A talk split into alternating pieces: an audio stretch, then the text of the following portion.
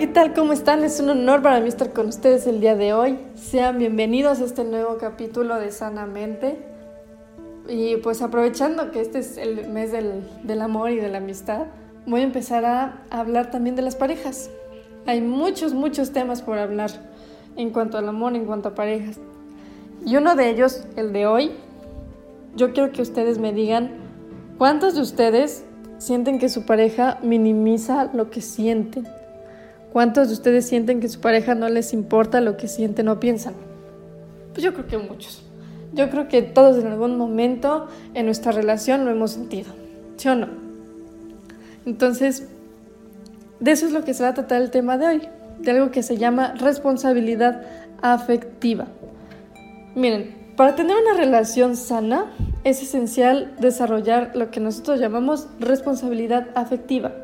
¿Qué es? Es tener una conciencia de que todo lo que voy a decir o hacer va a tener un impacto en la otra persona. Y esto implica que voy a tener mucho cuidado en la forma en que voy a expresar mis necesidades y emociones. ¿Por qué? Porque la otra persona también siente, también piensa. Entonces, yo tengo que respetar su sentir, su perspectiva. Ejemplo, si yo voy a terminar una relación, obviamente pues no va a poder evitar que la otra persona sienta dolor. Pero sí es mi responsabilidad el hecho de primero ser honesto conmigo en cuanto a lo que siento, en cuanto a lo que pienso, ¿ok? Y también es mi responsabilidad decirle al otro el motivo por el cual quiero terminar la relación y no desaparecerme de la nada, como ahora se llama ghosting. ¿Ok? Que me voy a desaparecer sin decirle nada, sin, sin que me encuentre en redes sociales, ni en WhatsApp, ni en ningún lado. Simplemente ya me desaparecí y nunca me va a volver a ver.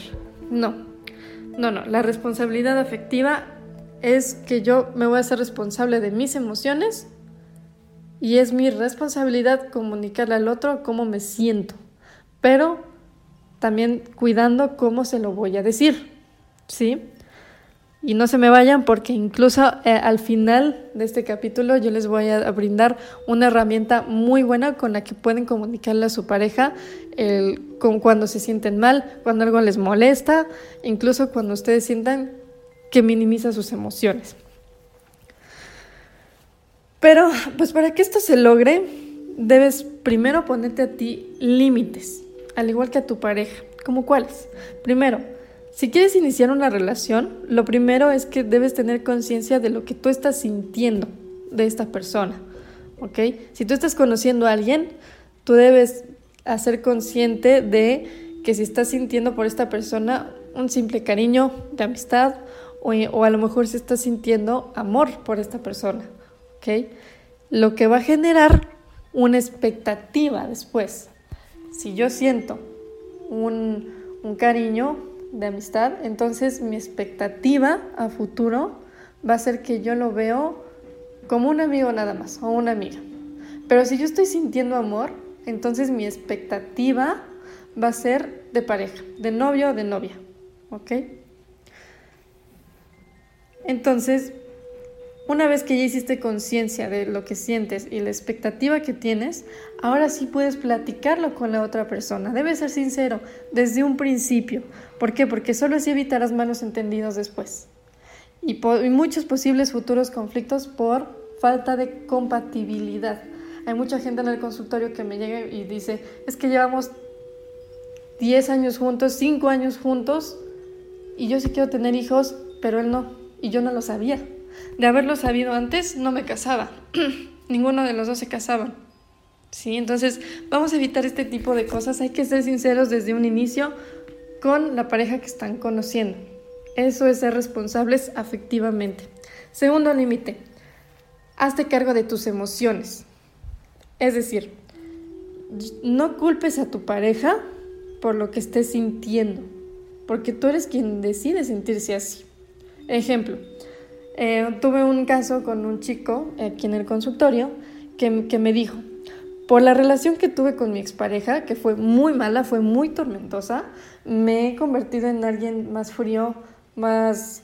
Eh, no soy detallista, no soy muy cariñoso. y mi pareja actual quiere que sea así, quiere que sea más detallista. Entonces, además de trabajar en superar esa relación pasada, yo le comenté, es que estás haciendo responsable a tu expareja de lo que tú te estás sintiendo ahorita, de tus acciones de ahorita. Y la realidad es que tú debes hacerte cargo de estas emociones. Ah, tienes que cambiar esta perspectiva a decir, voy a trabajar en superar lo que sucedió en mí para así poder seguir siendo el hombre detallista cariñoso que siempre fui con mi pareja actual, porque además mi pareja actual es diferente, mi relación actual es muy diferente. ¿ok? Cambió mucho, ¿verdad? Entonces a eso se refiere, es tu responsabilidad trabajar en tus emociones y empezar a decidir cómo te quieres sentir. Si tú te quieres sentir triste, desilusionado, frustrado, cansado, así vas a estar toda la semana. Pero en cambio, si tú decides sentirte con una mejor actitud, de decir, hoy todo va a salir bien, hoy voy a estar muy bien con mi pareja, hoy no voy a discutir por nada, así va a ser, se los aseguro. Y el último límite es tener una buena comunicación, trabajar en eso, aprender a tener una buena comunicación, especialmente cuando hables de todo lo que te incomoda. ¿Y por qué digo que es un límite? Porque debes entender que las acciones y palabras tienen consecuencias en el otro. Por lo tanto, hay que cuidar la forma en que se lo vas a decir, ¿ok? A eso me refiero con que debes poner un límite. Tú te vas a limitar a pensar antes de decir las cosas. ¿Cómo? Con asertividad.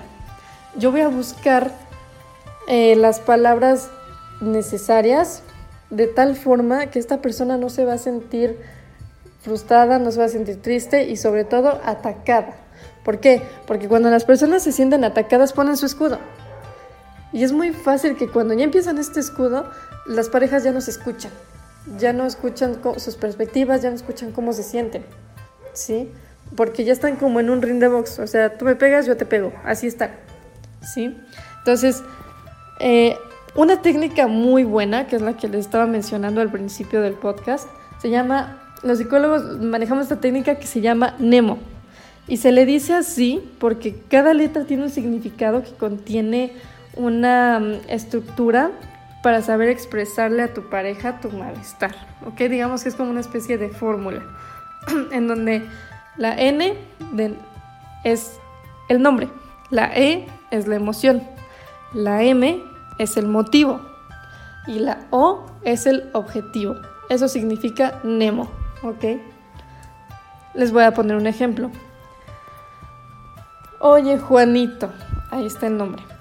Fíjate que el hecho de no ser detallista conmigo me hace sentir, aquí viene la emoción, frustrada, triste, desilusionada, ¿ok? Porque, aquí viene el motivo, me gusta que sean cariñosos conmigo. Y aquí viene el objetivo, y me gustaría que me regales rosas más seguido, ¿ok? Lo repito. Oye, Juanito, fíjate que el hecho de no ser detallista conmigo me hace sentir frustrada porque me gusta que sean cariñosos conmigo y me gustaría que me regales rosas más seguido. Cambia mucho, ¿verdad? Cambia mucho a decirlo como una dictadura, a decirlo, es que tú nunca me regalas rosas, eres muy, no eres romántico, ya no me quieres, ya hace mucho que dejaste de ser así, ¿ok? Es muy, muy diferente. Entonces, ya sé, mucha gente me va a decir, es que ¿por qué yo le tengo que decir lo que quiero, lo que me gustaría que hiciera? ¿Por qué tengo que decirle que, sea detallista? ¿Por qué tengo que cambiar yo mi forma de decir las cosas? Primero que nada, eh, tu pareja no es adivina. Tú tienes que decirle con bolitas y palitos lo que tú quieres, pero depende mucho de cómo se lo pidas. Porque si se lo, si se lo dices con esta técnica, créeme que le va a él nacer ser así, hacer lo que tú necesitas, lo que tú quieres, ¿ok? Pero si se lo dices de forma de imposición, no lo va a hacer jamás, ¿ok? Hay que tener mucho cuidado con eso. Y en el aspecto de por qué tengo que cambiar yo, no es que cambie tu personalidad, como me lo dicen aquí en el consultorio, no, tu forma de ser, tu personalidad no cambia porque eso la vamos construyendo desde que somos niños. Esa nunca cambia. Lo único que vas a adaptar es la actitud con tu pareja. La actitud es, es cómo te expresas con tu pareja, es cómo te, te ves con tu pareja, tú cómo, cómo te dejas ver con tu pareja.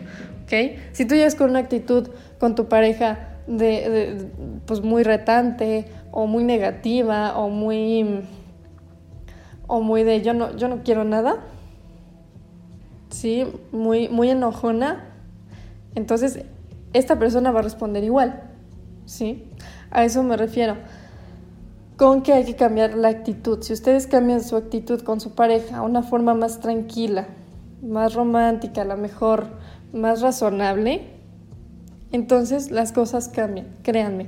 Pero esto es cuestión de práctica, mucha, mucha práctica. la técnica que lo estoy diciendo es más de carácter informativo, ¿sí? No tanto terapéutico, porque, o sea, esta técnica pueden empezar a usarla en casa, pero lo ideal, lo, lo importante es hacerlo en terapia y adaptarla.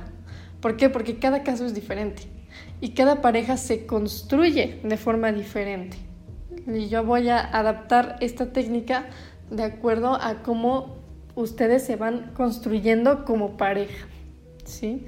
Si ustedes tienen más dudas, si les gustaría saber más de este tema, si les gustaría saber cómo pueden aplicar esta técnica con su pareja, no duden por favor en agendar cita conmigo. Pueden encontrarme en Facebook como Mente Sana como Vida Sana y en Instagram como Mente Sana Vida Sana punto Igual pueden encontrarnos en nuestras redes sociales de Contrarréplica. En mi TikTok también estoy como Sanamente. Ahí hay mucha más información. doy algunas técnicas de varias cositas. Espero que les haya gustado.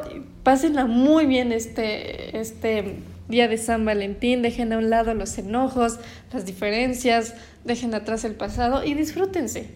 Que realmente lo que se hace en pareja es disfrutarse, no discutir sean un buen equipo, quiéranse mucho y pues nos vemos a la próxima.